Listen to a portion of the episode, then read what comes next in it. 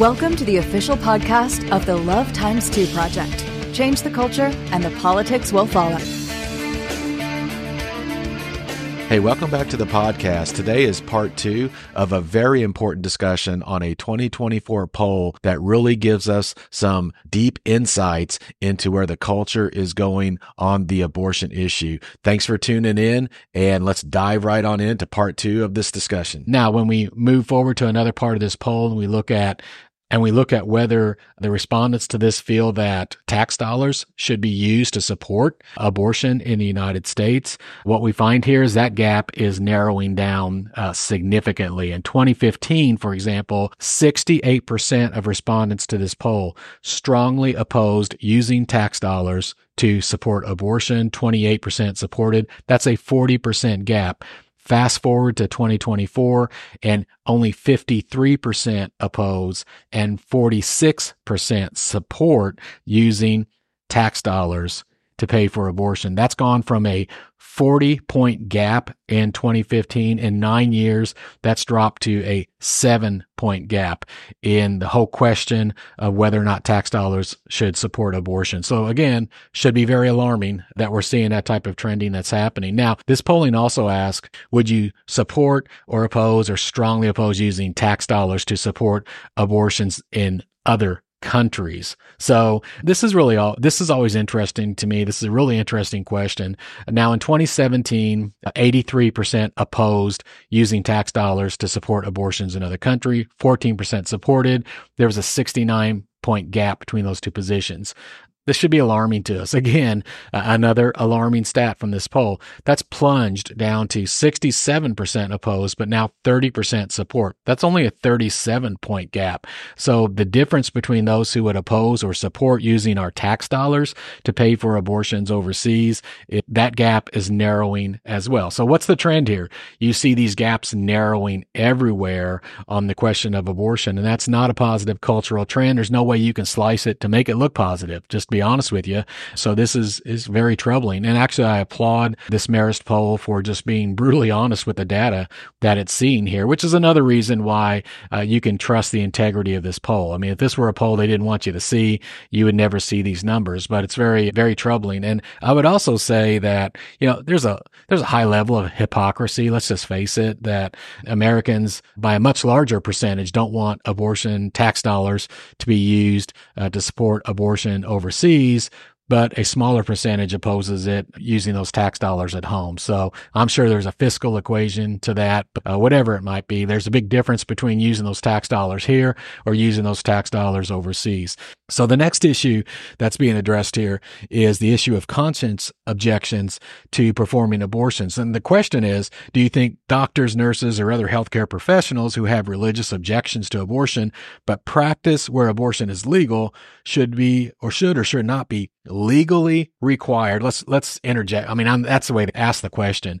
Uh, I would say forced to perform abortion. So 66% said that they should not be forced to be participants in an abortion. 33% of respondents said they should be forced uh, to participate in an abortion. Now, is it just me? Or do you find that really stunning and unsettling that one third of Americans responding to this poll say that healthcare workers, th- th- talking to you, doctors, nurses, other healthcare professionals, 33% of Americans believe you as a healthcare worker should be forced against your conscience to participate in taking a human life.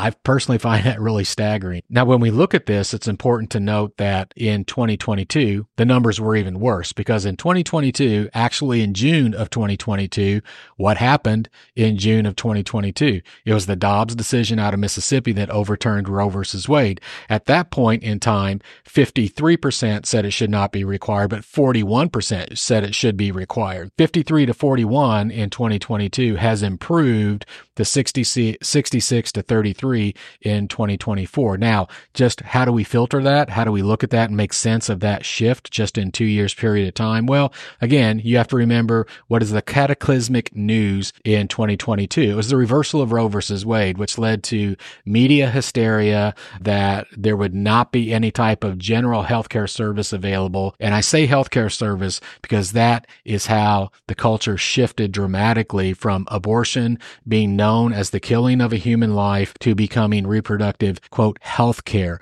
So that whole health care attack that came in the wake of the Dobbs decision moved a lot of people to think, well, sure, women should be uh, allowed to have health care. So we should force doctors to provide, quote, health care. The shine on that apple has worn off since 2022, clearly from this poll. But again, we'll just leave this by saying still disturbing that you have one third of Americans apparently wanting to force doctors and nurses to participate in the taking of a human life. Now we're going to move on to what this poll calls medication abortions. And I call it chemical abortions quite often. Different terms are used interchangeably for it, the abortion pill, so forth. Question was, do you think someone should that's receiving a prescription for an abortion pill, should it, an in-person visit be required or should they be allowed just to receive it without an in-person visit. In this poll, it shows 61% of Americans believe it should be required. 38% said that it should not be required. This is a huge issue that we'll have to really keep a close eye on. I'm sure the Marist poll will as we go forward, especially with the rise of chemical abortifacients, the mail order, both from legal and illegal sources, and then some of the changes that are happening in federal policy on abortion drugs through the mail. Now, this next question deals with uh, Down syndrome. Do you strongly support oppose or strongly oppose abortion because the child will be born with Down syndrome. You want to have something in this poll that breaks your heart. This is it right here. In 2024, in this new poll, 58% oppose aborting a baby solely because of Down syndrome, but 39% support that. That's an 18 point gap. It's down from a 47 percent gap just as recently as 2021. In 2021, 69% of respondents to this poll opposed aborting a baby solely because that baby has Down syndrome compared to 22% who supported it. That has now dropped to only 58% opposing while the those who would support abortion of a baby for no other reason than that the baby has Down syndrome has risen to 39%. Very disturbing data that we see there. Next question was asked on the uh, abortion on the basis of gender or sex. Do you do you support or oppose an abortion solely because of the child's gender or sex? Very interesting. Remember, we just talked about Down syndrome. 58% opposed targeting a baby because of Down syndrome. But when you move to gender or sex, now 86% oppose. Well, what's the difference uh, between 58% who would oppose a Down syndrome targeted abortion versus 86% who would oppose a sex selection abortion. Well, there's a whole lot of, of stuff we could say about that, but I think uh, one of the heartbreaking things on this again is to say the increased lack of perceived value of a baby with Down syndrome. We should be alarmed that this compassion for children with Down syndrome is seemingly drifting away. That's what we have when we look at the sex selection question on this. And then we had a question here towards the end on this Marist poll. Do you support or oppose pregnancy resource centers, which are places that do not perform abortions, but instead offer support to people during their pregnancy and after the baby is born. 83% support pregnancy resource centers. Hey, that's great. Here's what troubles me. Who are these 16% that would oppose a center because they support women and babies?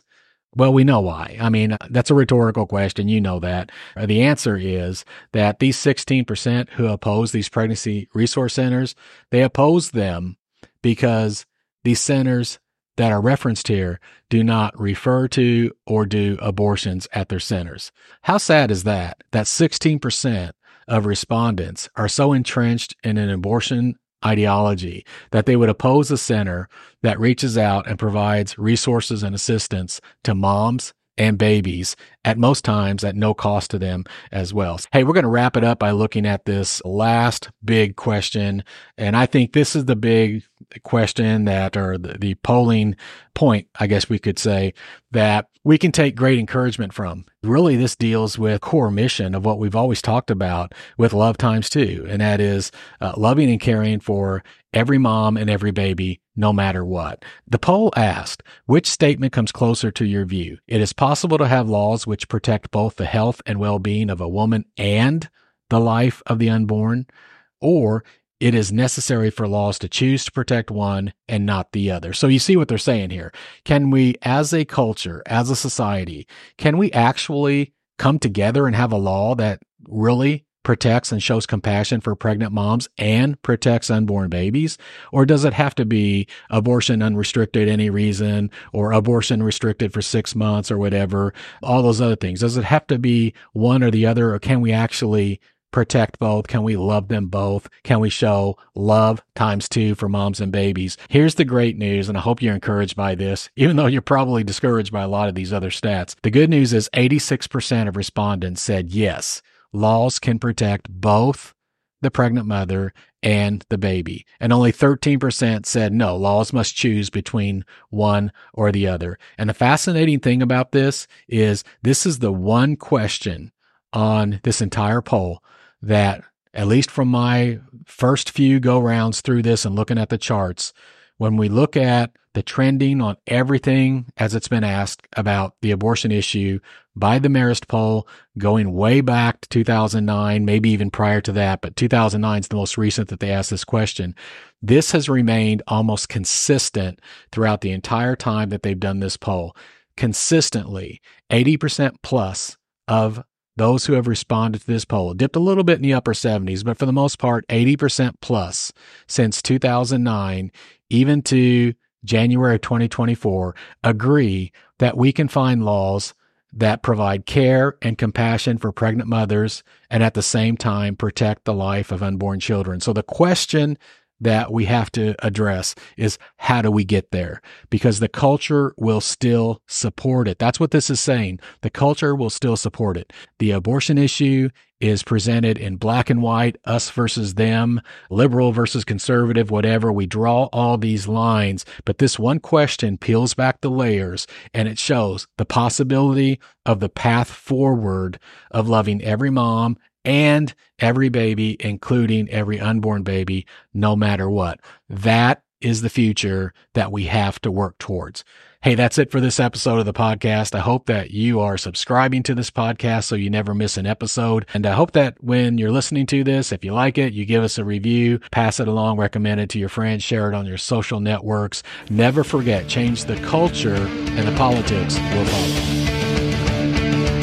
Thanks for listening to the official podcast of the Love Times 2 Project. Be sure to subscribe to the podcast so you never miss an episode. And never forget, change the culture and the politics will follow.